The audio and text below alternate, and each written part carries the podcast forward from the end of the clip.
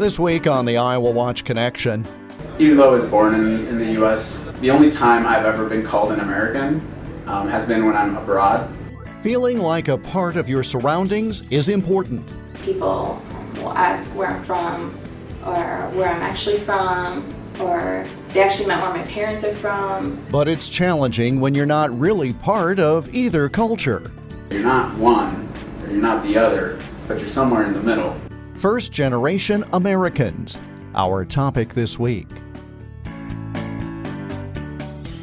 The Iowa Watch Connection is presented by the Iowa Center for Public Affairs Journalism, online at iowawatch.org.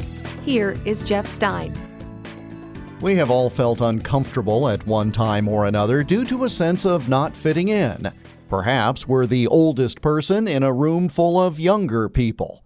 Perhaps a fan of one athletic team surrounded in the stands by opposing fans. But those are temporary situations, and we can remove ourselves from them and move to a more comfortable setting easily. Imagine always being identified by that non majority characteristic. Imagine being between two disparate cultures. One side treats you as being from somewhere else, and that somewhere else doesn't accept you either. It's an issue confronted by so called first generation Americans. They were the topic of an Iowa Watch report earlier this year. The executive director and editor of the Iowa Center for Public Affairs Journalism, Lyle Muller, has the story. We'll start this report hearing from Isaac Medina of Marshalltown, Iowa. But you quickly will hear from two other Iowans as well. First, Medina who says the only time he gets referred to as an American is when he visits Mexico. Medina said that in Iowa and in the United States in general, he is referred to as Mexican. Medina, in his early 20s, says he often has felt as though he isn't treated like a U.S. citizen, despite being born in this country. Even though I was born in, in the U.S., um, you know, 21 years of my life, the only time I've ever been called an American um, has been when I'm abroad, especially in Mexico. So it's that situation where in the U.S., you know, you're Mexican, uh, and then in Mexico, you're American. This is where Nickie Nguyen enters the story. She is followed by Geordano Liriano. People will ask where I'm from, or where I'm actually from, or they actually met where my parents are from. Despite being born in the U.S., my lineage traces back to something further than this country, and vice versa. I can be solely Dominican, which I'm referred to as, in 90% of my day when speaking culturally, uh, but that doesn't also uh, take into consideration my American side. All three of these Iowans are first generation Americans, born in the United States and raised by immigrants. All three studied at the University of Iowa where a then Iowa Watch reporter, Krista Johnson, caught up with them. They talked about the challenge they feel in the middle of two different cultures, from the United States, that is home, but also the countries from which their parents came. Those struggles include dealing with misconceptions about who they are and extra pressure to succeed so that they can prove that they, but also their ethnic communities, are worthy in the eyes of other Americans. Nickie Nguyen can remember her parents telling her she was becoming too Americanized when she did not speak Vietnamese while growing up in Des Moines, Iowa. Nguyen, who turned 21 on the first day of 2017, grew up hearing how her mother escaped from Vietnam during the U.S. war with that country by running through elephant grass at night. Then she would go to school where teachers told her she should be thankful for what her parents went through to come to the United States.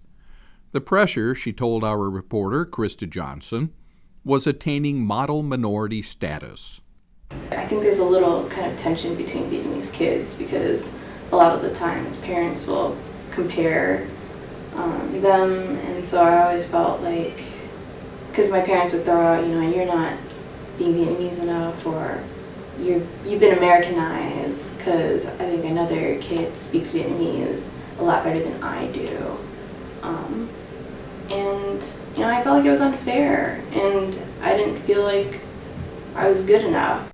Geordano Liriano, who originally is from Harlem, New York, talks about being told he was not Dominican enough.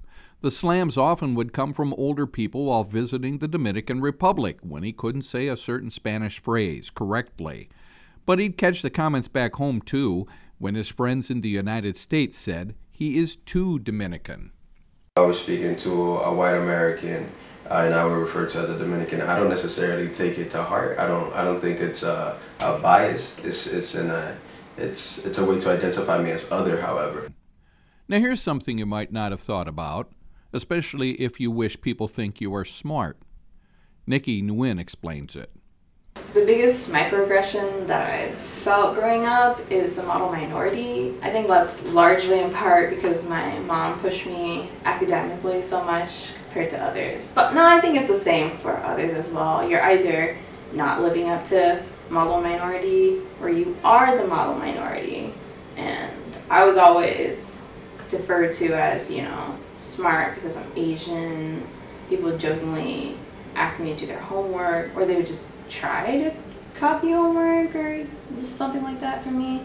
Um, and I think that really negates how much work I've put into, you know, my academics. Why does any of this matter? Here's Isaac Medina. You try to find your place within, fully acknowledging that you're not one or you're not the other, but you're somewhere in the middle. Uh, and sometimes the middle can get mushy. Medina told interviewer Krista Johnson that his father, Alfonso, came to the United States many years ago without legal documents to work in California strawberry fields. Alfonso needed a job to care for his family. He'd go to Mexico every few months, hoping to reunite permanently with his family once they had enough money to do so but those visits became too risky when border security increased in the 1980s, so Alfonso stayed in the United States to work. He finally gained legal status to stay in the country through the Immigration Reform and Control Act of 1986. The family relocated into Marshalltown, and even though Isaac Medina was born and raised there, he says he feels a certain need to do well to represent the best people from Mexico have to offer as U.S. citizens. It's harder for me, I guess, to assert myself as an equal or as an American. You know, again, despite me being born here, uh, it just it just takes that little extra. I mean, I don't know why, but that's how it works, and I'm not going to deny that that's a thing, that's a force working against me. Um, so, in, in a lot of senses, you know, you have to you have two masks. That's part of living on the hyphen. Um, and if and if you know leaning on the American uh, side of the hyphen means that you will be able to get better opportunities, um, get ahead, then by all means do it because you're also doing it for your community. I'm Lyle Muller for the Iowa Watch Connection. All the talk of dreamers and a DACA solution in the news led us to want to revisit this topic of first generation Iowans with you this week. It's not directly tied to that national discussion, but it is part of an overall conversation going on about what America is all about and what it should stand for going forward. When we come back, a conversation with a man who has been on the front lines of the issue here in Iowa for a quarter century. That's next as the Iowa Watch Connection continues.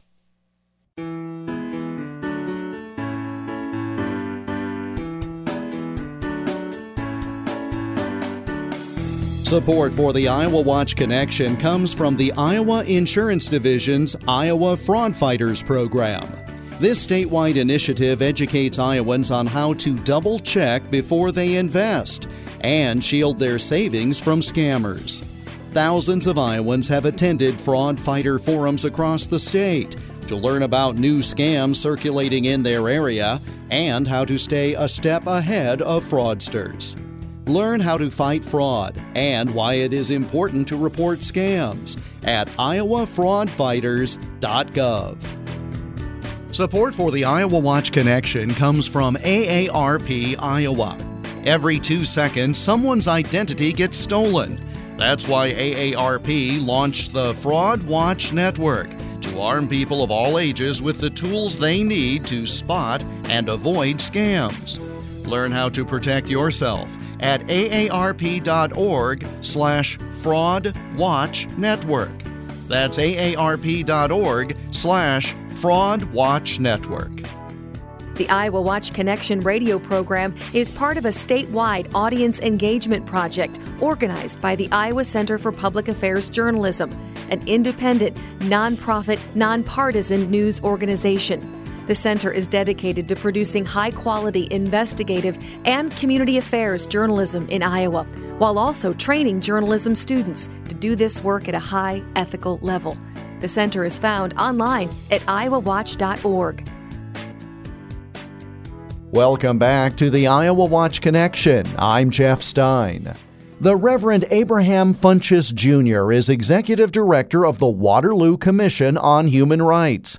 A South Carolina native, he first came to Iowa in 1994, and he has seen much since then. What is the most challenging thing for communities, large and small, in the state of Iowa these days when they try to diversify viewpoint, population, skill set, etc.? Um, well, I guess one of the most challenging things um, is really understanding the communities that they are trying to diversify and, and get acclimated to the uh, the community in which they live. And so our challenge obviously is to always make sure that we are effectively listening uh, to the immigrant population or the population in question. Iowa is not just predominantly, but frankly almost exclusively Caucasian. Does that cause problems for people who are coming here either from other nations, other cultures, other parts of the country that we perhaps who have lived here all our lives, and that includes me, that we're just not accounting for enough, that we're not taking into account enough as we try to welcome people in? Uh, possibly. I mean, obviously, uh, it doesn't matter what your background is. If you um, are making every effort to be more inclusive, uh, then you know inclusivity can happen. Um, but without question, um, because Iowa uh, as a whole is predominantly white, it makes diversity a little more challenging, and so it's imperative uh, among all of us, uh, whether it be black or brown or uh, some other immigrant population, that we speak up, that we engage in truth telling, uh, that we let people know exactly what we feel, uh, and those kinds of things. The anecdotal data, I think, goes a long ways in helping uh, all conscientious folk in community understand what work needs to be done in order to make community more inclusive. What is the benefit of being more inclusive? What is the benefit of consciously trying to diversify what is otherwise a native population? Sure. Uh, well, the experience of understanding the world more effectively uh, is one huge benefit. And then, of course, uh, we've seen all of the data. Uh, we've become a more prosperous community as well. There's a there's a new platform out there right now called Welcoming America, and it's a movement among inclusive communities to make community more prosperous by, in fact, becoming more welcoming. Uh, the data show clearly that when you're more welcoming to all of the populations coming into a community, uh, the, the, the community begins to flourish in more ways than one, not just economically, uh, but also in terms of social integration and the culture and the arts. And of course, this is something that we believe every human being really appreciates, uh, regardless of background. And so, whenever we can, uh, you know, move from uh, a superficial level of uh, friendship to more incarnational friendship, which is a movement that's also taking place in a lot of our faith communities all over the nation. Uh, we believe that we can make communities stronger that way. Do you find as you work your way around your city of Waterloo, where you work, or areas around Iowa, do you find that there is resistance to the things you just mentioned? Or is it more often uncertainty as opposed to outright resistance? Right. Well, I think it's a little combination of both, hmm. actually. Mm. Um, I think sometimes uh, what ends up being resistance is is perhaps based on uncertainty. Mm-hmm. Um, the unknown is what you know causes fear among all of us, I guess, a lot of times, and that's exactly why we have to be deliberate and intentional about engaging in meaningful relationships that cross over racial and ethnic lines. I'll never forget, we had a conversation about Sanctuary City not too long ago in the city of Waterloo, and uh, we learned a lot from that conversation, to say the least. Uh, uh, you know, there was resistance there um, about us moving toward, um, you know, maybe adopting sanctuary status. And even though um, our police and our sheriff department representatives indicated that while we do not have sanctuary status, we operate like a sanctuary city. Um, I think that still didn't resonate very well with people who had already predetermined that they were against doing anything, quite frankly, that seemed to welcome the immigrant into the community. So, being in human rights and also being a minister, I was concerned about that. And obviously, other conscientious individuals in community are concerned about making our community inclusive um, so that everyone feels welcome and that we also might become more prosperous as a community as a whole. When I look at communities in the state of Iowa and how they have evolved and developed and how populations have changed, it seems to me that the biggest difficulty is lack of preparation, lack of conversation, and lack of understanding. I think, in particular, of Marshalltown, near where I grew up some 30 years ago. There was a huge influx in immigrants to work at a meatpacking plant, and the infrastructure of the community was just not prepared for that. And the results were, at the very least, mixed, if not overall negative at the time. What mm. can citizens do? What can communities do to be more proactive to help ensure a positive outcome when there is an influx of uh, a certain population, and that influx could be one person or a hundred. Right, absolutely. Well, I think you um, mentioned something in the question itself, and that is conversation. How do we how do we uh, make sure that we understand or build understanding across communities uh, to the degree that we can have more effective results when trying to uh, work with immigrant populations or whatever the case is. In Waterloo, we also have, um, you know, a, a, plant that attracts uh, people from all backgrounds.